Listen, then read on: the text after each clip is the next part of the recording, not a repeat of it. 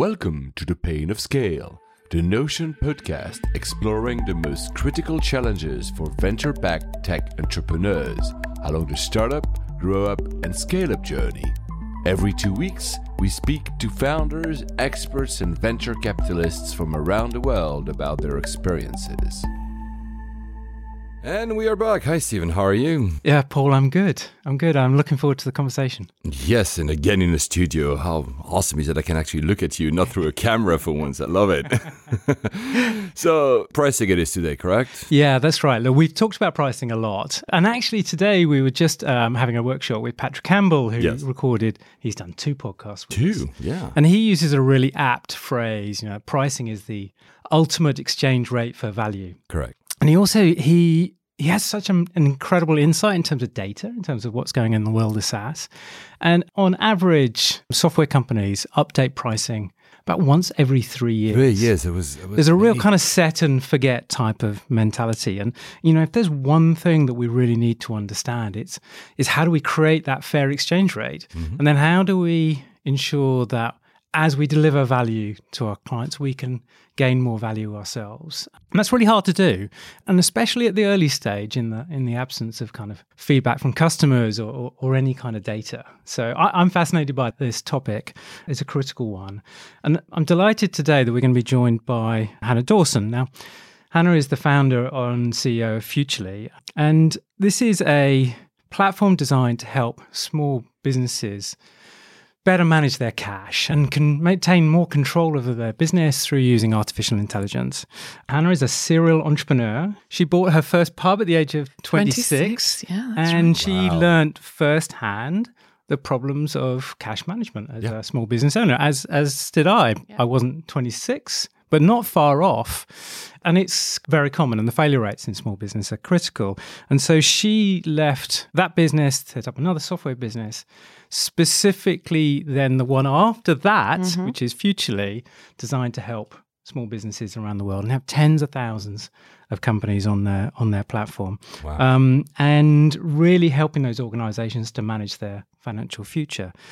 You know, and I wonder how you put a value on that. Hmm. and so we, will kind of jump straight into it. Hannah, first of all, I should say, welcome. Hello, hello. Welcome. welcome. Exactly. Pleasure to be um, here. I want to jump right into the question of how, how as a software founder doing something so profoundly important, do you establish a price for a totally new product in the absence of information that helps you inform yeah. that decision? Okay, well, the first thing I'm going to say is it's hard. and so I think we started, you know, when going back to when we I founded the business, where do you start? Well, you look at who are you competing with? And we weren't competing with anybody per se. There were some reporting apps, there are BI tools, they're typically for enterprise businesses, however. So we actually looked at Xero QuickBooks. Like we were pulling their data in and kind of realized quite quickly that because of them, the pricing that we could, you know, charge to our clients couldn't really be that much more than they were charging, which is hard, right? You know, we haven't got millions in the bank, millions and millions and millions. I certainly don't have Intuit's balance sheet. You know, I wish I did. And so quite quickly we realized that, you know, the actual, you know, the value driver for a small business to protect themselves and know they're okay well, that's really high, making sure your family's okay. However, without the knowledge that, you know, there could be fires burning in, in their business they're not aware of, that, you know, they can't, the proven value hasn't happened yet because you're kind of carving this new world for them, that their only benchmark was what came before in something, you know, tangential, but it's something that they can relate to. And so, you know, there's that 20 bucks a month thing. It's, you know, something that we had to overcome. But we quite quickly, we were bootstrapped back in the day and we realized that actually, how can we how can we scale efficiently? Small business is quite difficult to get to. And we realized that Xero and QuickBooks had, you know, accountants that they were selling to, and they also had advisory directories. And so it gave us an opportunity from a pricing perspective to start making our average revenue per customer higher because we could bring more value to an accounting firm, do that one to many sell. So that actually gave us, it bought us time to be able to work out, well, what can we do going forward? Now, it actually took us about two, two and a half years to work out what we're doing now with the new platform platform, which, you know, we didn't have back in the day when we started. But that one to many piece, particularly for a, a, you know, a startup, you know, if you can find that way so that you can actually drive your ARPU up, then absolutely do that. And that was the way that we managed to get out of that. Well, Xero only charges us X. Okay, that's fine because this is a one to many. Have you managed to quantify that value? In a way that you can help someone to see it's worth paying this to protect your financial future? Um, can, we're, we're getting that now. Actually, Patrick's, I'm a total fangirl of Patrick, I have to say. Um, and some of his research on willingness to pay, I used and, and the, the surveys that he puts together. And so from our small business perspective, now we, you know, we had a lot of success through the accounting channel and the first product, which is now Futrli Advisor, funnily enough, we've named it after those, our lovely um, channel. You know, we, we know what we're doing there. We've got a, you know, a great customer base there and we are reaching many, many small businesses because of them. However, my passion is still is small business direct, right? And with 50% still failing by year five, what are we going to do? So three years ago, the research, having actually, you know, Patrick's been doing this wonderful work for a really long time. And so I started surveying our direct business customers. And I was like, look, well, what is your willingness to pay for software that's going to help you in this manner? And one thing that, that he didn't touch today in this session that we have, but it's the max diff technique in asking people questions, you know, one to five on one side and five to one on the other.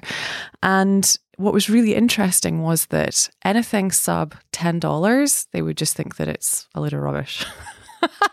Who knew? You know, great. And actually, that they were then, and that was three years ago, it's increased massively now, but the amount of apps that they're using, the non financial integrations that they're using as well, on average, they were uh, using between six and 10 in their small businesses. It's now in the tens of you know, in a few years, which is insane. But typically they were looking between 10 and $30 per month is what, you know, they feel comfortable with. And then they start to question the quality of it if it was less than that. Yeah, and, and it does make sense. You know, at what price you're just really concerned about yeah. it, and what price is it too high, at what price it's too right. Of course, then we can experiment with what's the right price to Absolutely. start with, mm-hmm.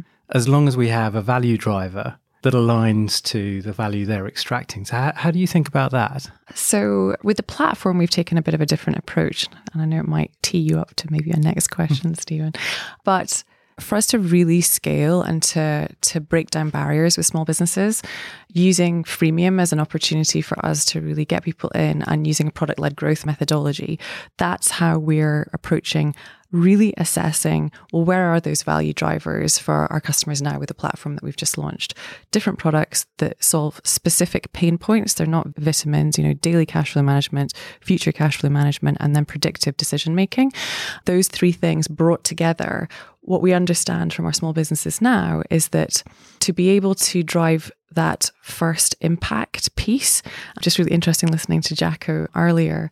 You know, that time to first value, if you think about it, time to first impact, it moves your head in a little way to how you're going to approach your customers.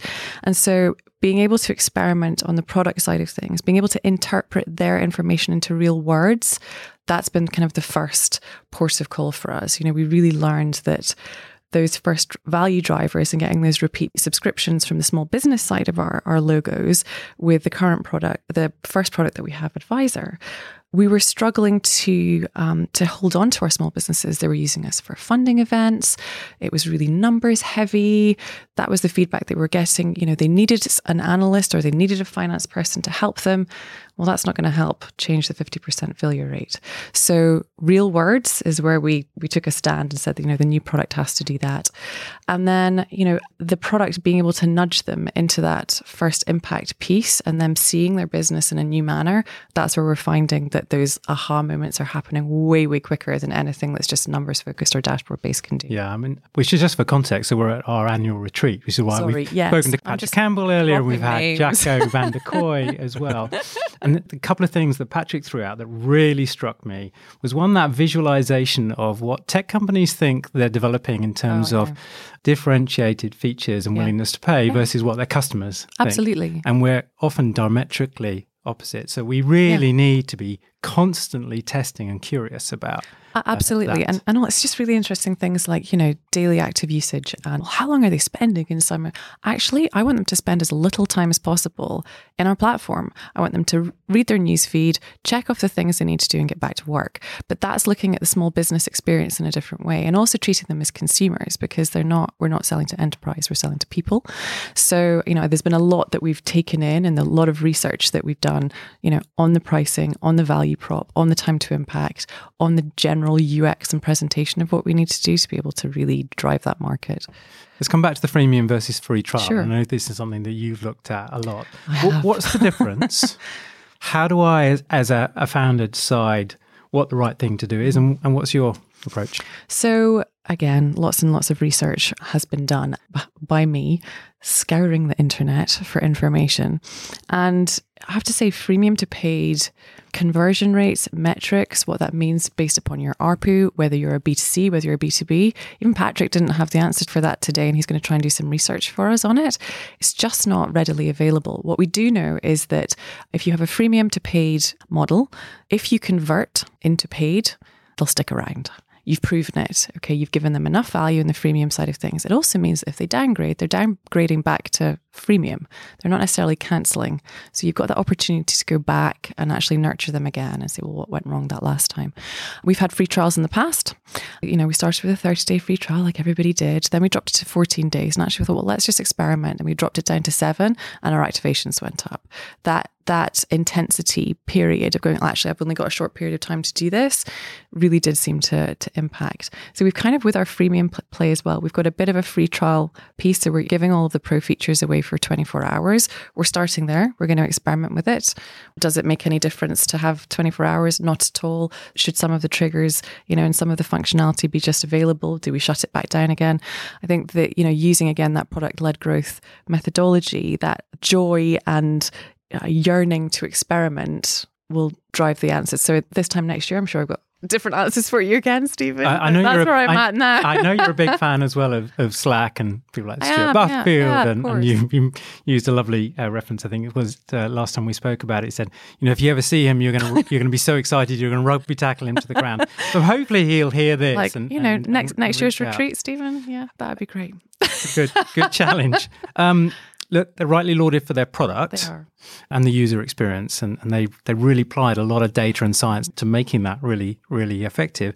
But they're also very very innovative in terms of their business model yeah. and the virality and the network effect they've created. How how are you applying that thinking to Futrli? Um, about we're looking to you know to make sure that our customers become our army of advocates, and so we've taken an approach even from our org design that we've uh, stripped away those traditional marketing, sales, success departments, and we look at everything through our customer lifetime. So we have customer acquisition, we have customer activation, and then customer advocacy, activation slash adoption. However, you know all the A's anyway, lots of CAs, and whether that's direct, i.e., you've bought from the web, you know, that our marketing site, you've activated your freemium. What are we doing at all of those different data points to understand First of all, what's the golden path of the typical customer? Then delving deeper per industry vertical, for instance, and how can we activate better? Interestingly, estate agents seem to be an interesting vertical for us at the moment, just bizarrely. Who knew? So, so that's one thing that, that we're doing. But I would also say that the referrals mechanism that we've got inside the application is really, really key.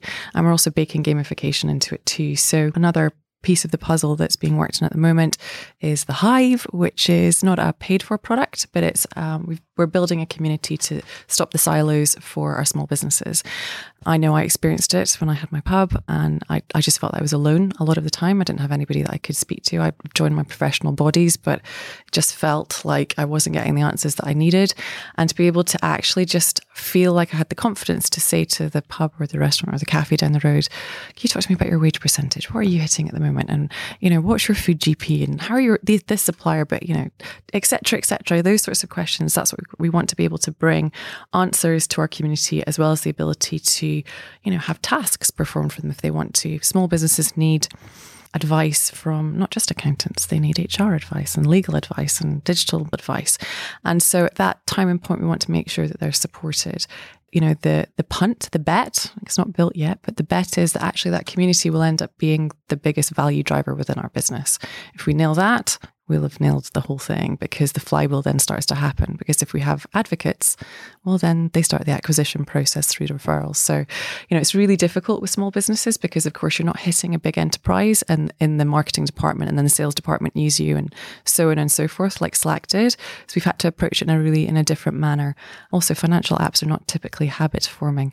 So, you know, again, that what behavior do we want to drive within our small businesses that use us? Those are the questions that we've been trying to answer. And with the incredibly wonderfully curious mind you have, you're gonna keep, you're gonna keep on asking questions. when my team, when I say to them. my team, I've had an idea, they all jump into the closest hedge. You know, it's just it's startups yeah. are a, an endless experiment. Indeed. So, I know you're in final pricing testing for the for the platform. So, what does the what do the next few weeks look like for you? The next few weeks look like a scant sleep. I'm gonna, you know, hedge my bets with that because um, the platform's going properly live to the world. Um, we think from next week. At the moment, you know, people are still registering to get early access, and which is great. So we've got a big old list, uh, thousands and thousands of small businesses are registered, which is amazing. But yeah, we're going live. So heart in your mouth moment.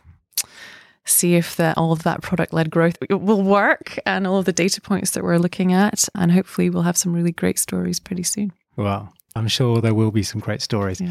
Hannah, thank you very much indeed. It's been a pleasure speaking to thank you. Thank you so much. Thank you. Remember, you can find an in depth write up of this interview, along with the dozens and dozens we've done, on the Notion website at notion.vc under Resources. If you like the show, please subscribe and rate us on Apple Podcast or follow us on Spotify and Google Podcast. Thank you.